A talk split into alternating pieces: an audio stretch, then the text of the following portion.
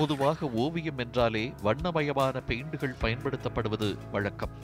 ஆனால் வண்ணங்கள் இல்லாமல் இயற்கையாக கிடைக்கும் வண்ணமயமான மரப்பலகைகளைக் கொண்டு உட்பதிவு ஓவியம் செய்து அசத்தி வருகிறார் சிவகங்கை மாவட்டத்தைச் சேர்ந்த கைவினைக் கலைஞர் பால்ராஜ்.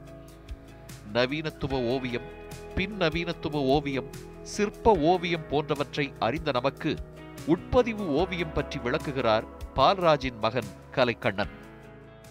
இது வந்து எப்படின்னா மரத்தில் வந்து ஒரு ஒரு மரத்தோட நிறத்தையும் வந்து பயன்படுத்தி ஃபஸ்ட்டு இப்போ ஒரு டிராயிங் மாதிரியே பண்ணிவிட்டு அதை வந்து மரத்தில் அந்த மரத்தில் வந்து ஒட்டிட்டு அதை வந்து கட் பண்ணி பதிக்கிற வேலை. எல்லாமே அந்த மரத்தோட நிறங்களே அப்படியே இருக்கும். இப்போ ரெட் கலர்னால் படாக்கு பிளாக் கலரில் உள்ள வந்து ரோஸ் வுட்டு சில்வர் வுட்டுங்கிறது இந்த சில்வர் வுட் கிரெயின்ஸ் மாதிரியே அப்படியே இருக்கும்.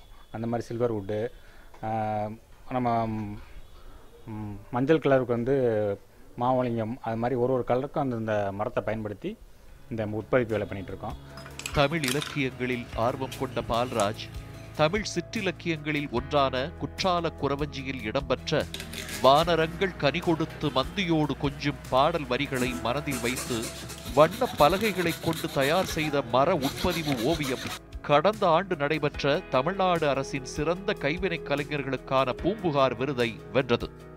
இதில் வந்து நிறைய கிராமிய கலை சம்மந்தப்பட்ட உருவங்கள் இ- இறைவன் சம்மந்தப்பட்ட உருவங்கள் விலங்குகள் போன்றதுகளை பண்ணி பண்ணிக்கிட்டு இருக்கோம் இயற்கையாக பண்ணிகிட்டு இருக்கோம். இப்போ வந்து நான் இந்த விருதுக்காக வேண்டி இந்த குறிஞ்சிங்கிற ஒரு படைப்பு பண்ணினேன். அது வந்து மலையும் மலை சார்ந்த நிலமும் அப்படிங்கிற ஒரு தலைப்பு எடுத்துக்கிட்டு குறிஞ்சின்ற படைப்பை வந்து ஆறுக்கு நாலு சைஸில் பண்ணி பூம்புகார் விருதுக்கு அனுப்பிச்சு இந்த படத்துக்கு வந்து விருது கிடச்சிருக்கு.